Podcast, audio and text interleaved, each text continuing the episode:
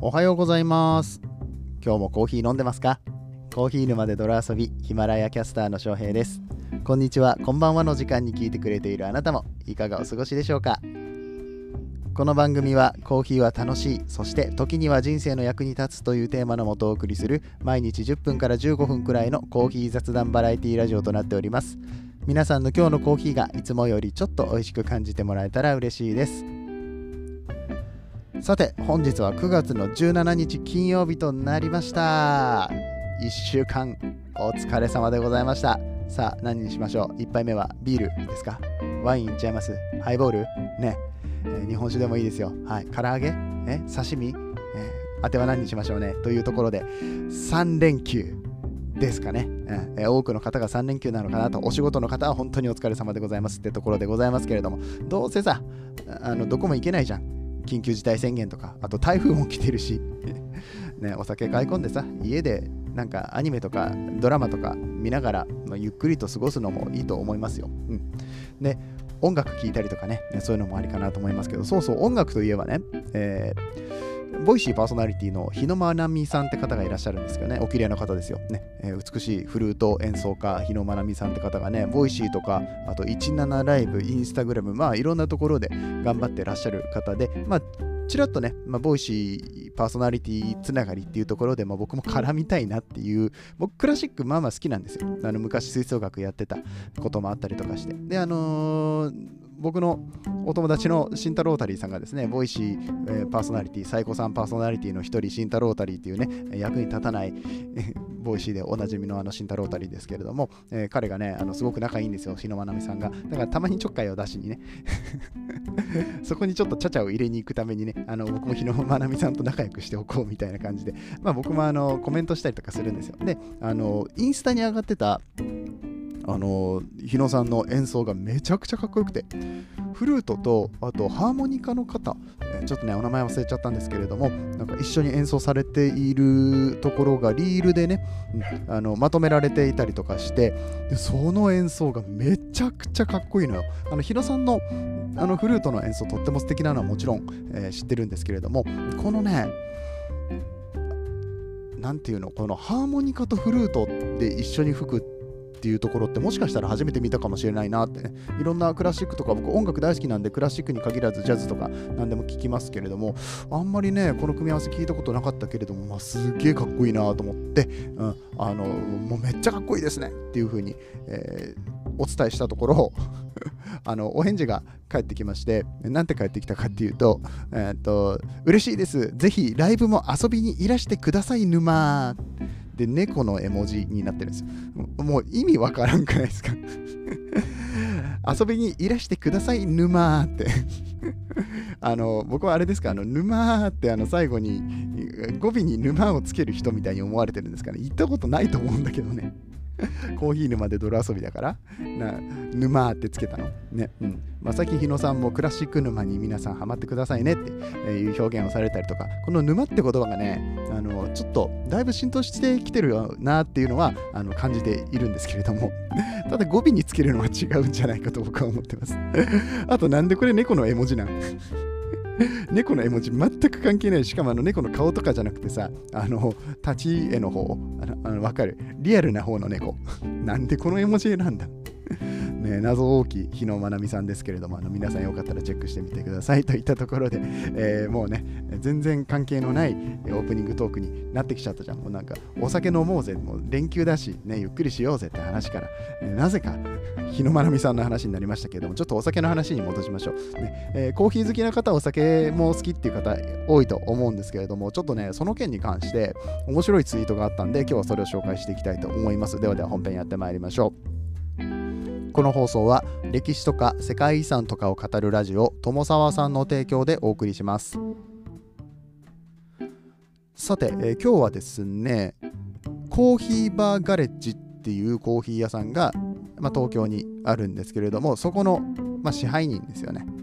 塚田健太さんという方がいらっしゃいます。この間、留年コーヒーくんが来た時に塚田さんの話ちらっと出てましたけれども、元グリッチコーヒーで、まあ、コーヒーバーガレッジやりながら、えっと、あとはダンテコーヒーさんだとか、うんと、アシッドコーヒーさんだとか、そういったところも経営されている、もうやり手の、もうコーヒーマンの中ではもう、うん、めちゃくちゃ有名な方で、かつ、まあ、成功されている方って言っていいのかなって思ってますけれども、この健太さんですね、今日されてたツイートが僕はちょっと好きだなと思って、えー、これを読ませていただきたいと思うんですけど、俺はどこに向かっているんだろうと時々思う。やっぱりコーヒーカクテルは好きになれない。コーヒーは好き、カクテルもウイスキーも好き。でも、コーヒーカクテルは好きになれない。そのまま別々に飲んだ方が美味しい。好奇心の赴くままに生きてきた多分これからもそうする今はウイスキーだ全振りだっててあのなんかねスコッチがうめえから飲めよっていうのを、えっと、インスタのプロフィールにするぐらいもう今めっちゃスコッチに全振りしてるっぽいんですけど健太さんは、うん、まああのコーヒーの人でありながら新しいこととかね、いろんな知見に触れるのが大好きな方なので、もうどんどんどんどん、えー、知識だったりとか経験を増やしていっている方っていうイメージが僕の中にはありまして、だけれども、そんな塚田健太さんが、うんコーヒーもお酒も好きなんだけれども、コーヒーカクテルは好きになれないと言っている。うん、これね、結構多くの人が悩んでると思うんですよね。コーヒーカクテル自体が別にまずいわけじゃないのよ。うん、で、コーヒーカクテルで素晴らしいカクテル作ってる人たちもいるし、あと、うんと、コーヒーカクテルの大会ってありますからね、シグスっていう大会があって、毎年え世界大会が行われています。はい。で、うん、美味しいのよ、実際に。僕はアンリミテッドコーヒーさんに行って、東京の押上にあるんですけれども、そちらであの世界で優勝した時の、えー、コーヒーカクテル飲ませてもらいましたし、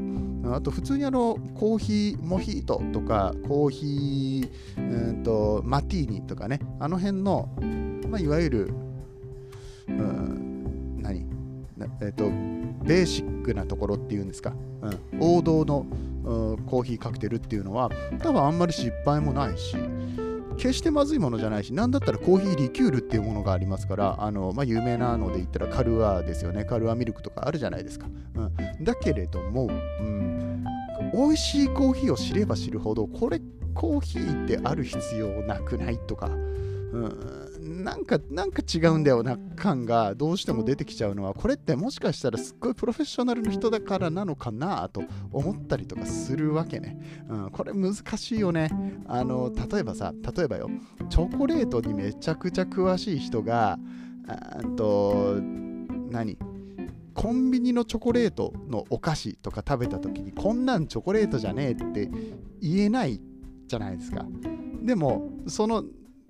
チョコレート菓子にはその中にサクサクのこうパフとか入ってたりクッキーとかにコーティングされてたりとかしてね。もうそれはそれで完成されてるっていうか、うん、そういうもんなんですよ。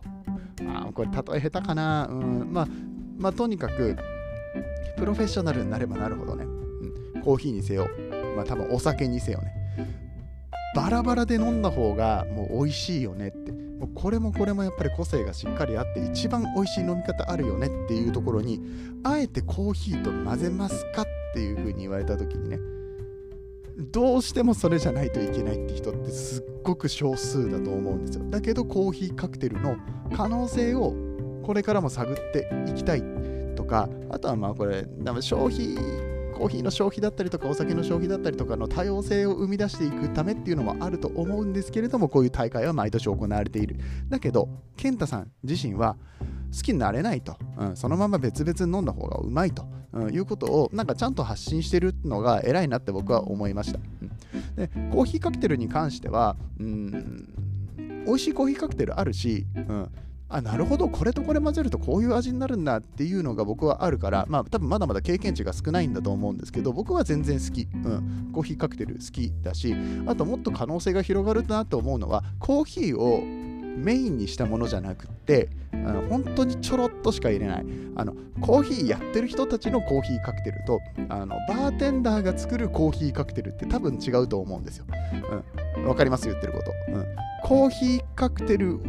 ばっかりやってる人ってとかもしくはあのコーヒー業界の人たちはコーヒーの味がちょっと強く出ないともしくはコーヒーが主役にならないといけないと思ってる節がどうもあるような気がしてそれ全然関係なくね一番美味しくするためにこれとこれとこれとこれを組み合わせたらめちゃくちゃ美味しい飲み物ができましたが多分カクテルだと思うんですけれども、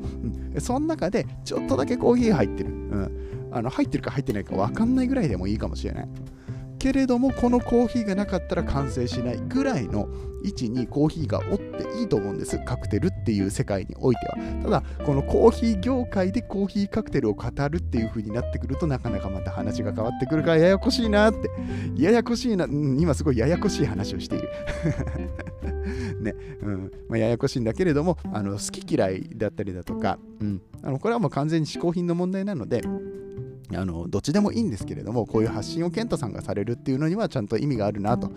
えー、コーヒーの有名どころの人がちゃんとしてくれるのはいいことだなと僕は思いましたっていうお話でございます、はい、あちなみにね僕が今まで飲んだコーヒーカクテルで一番美味しかったのは SG クラブっていう東京のバーがあるんですけれども、まあ、そちらで飲んだコーヒーカクテルですね。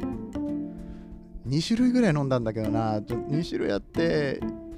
1個美味しかった方の名前を忘れちゃったんだけれども、まあ、とにかく美味しかった、うん、コーヒーのやつ。で、えっと、芸者のコーヒー、エチオピアの芸者のコーヒーを使って、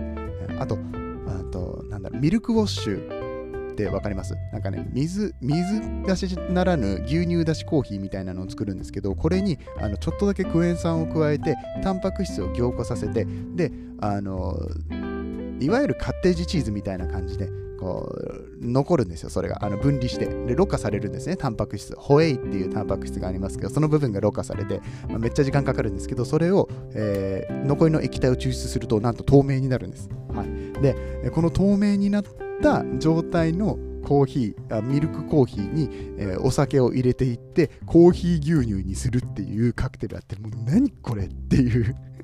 めちゃくちゃうまいやつがありましたね。これが1個と、あともう1個のやつが何だったかなでも本当美味しかったんだよね。うん、まあ、SG クラブに関してはもうカクテル何飲んでもうまいですから、ね、緊急事態宣言明けたら、あのぜひぜひ SG 行ってみてほしいなって。ベルウッドとかね、うん、SG クラブのこう、系列のお店とかもありますから、もしあの渋谷近辺とか行かれるようなことがありましたら、この名前 SG クラブ、ザ SG クラブですね、覚えておいていただいて、コーヒーカクテルとか飲んでみていただいてもいいのかなと思いますと、えー、いったところで今日はちょっとコーヒーカクテルのお話をしてみましたけれども、今日のお話面白かったなと思っていただけた方、いいねボタンとかコメント、そして SNS でのシェアで応援していただけると嬉しく思います。さて、えー、金曜日が終わっていくということでお休みに入りますよ。うんえー、体ゆっくり休めてね、また、えー、来週1週間頑張っていきたいと思います。来週ってなんか木曜日とかにも祝日あったよね。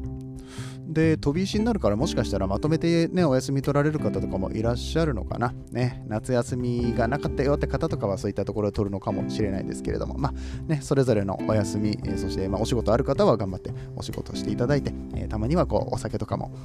飲みながら楽しく、えおうちライフ、ねえ生きていきたいと思います。そして10月には緊急事態宣言が明けて、またみんなでね、美味しくご飯とか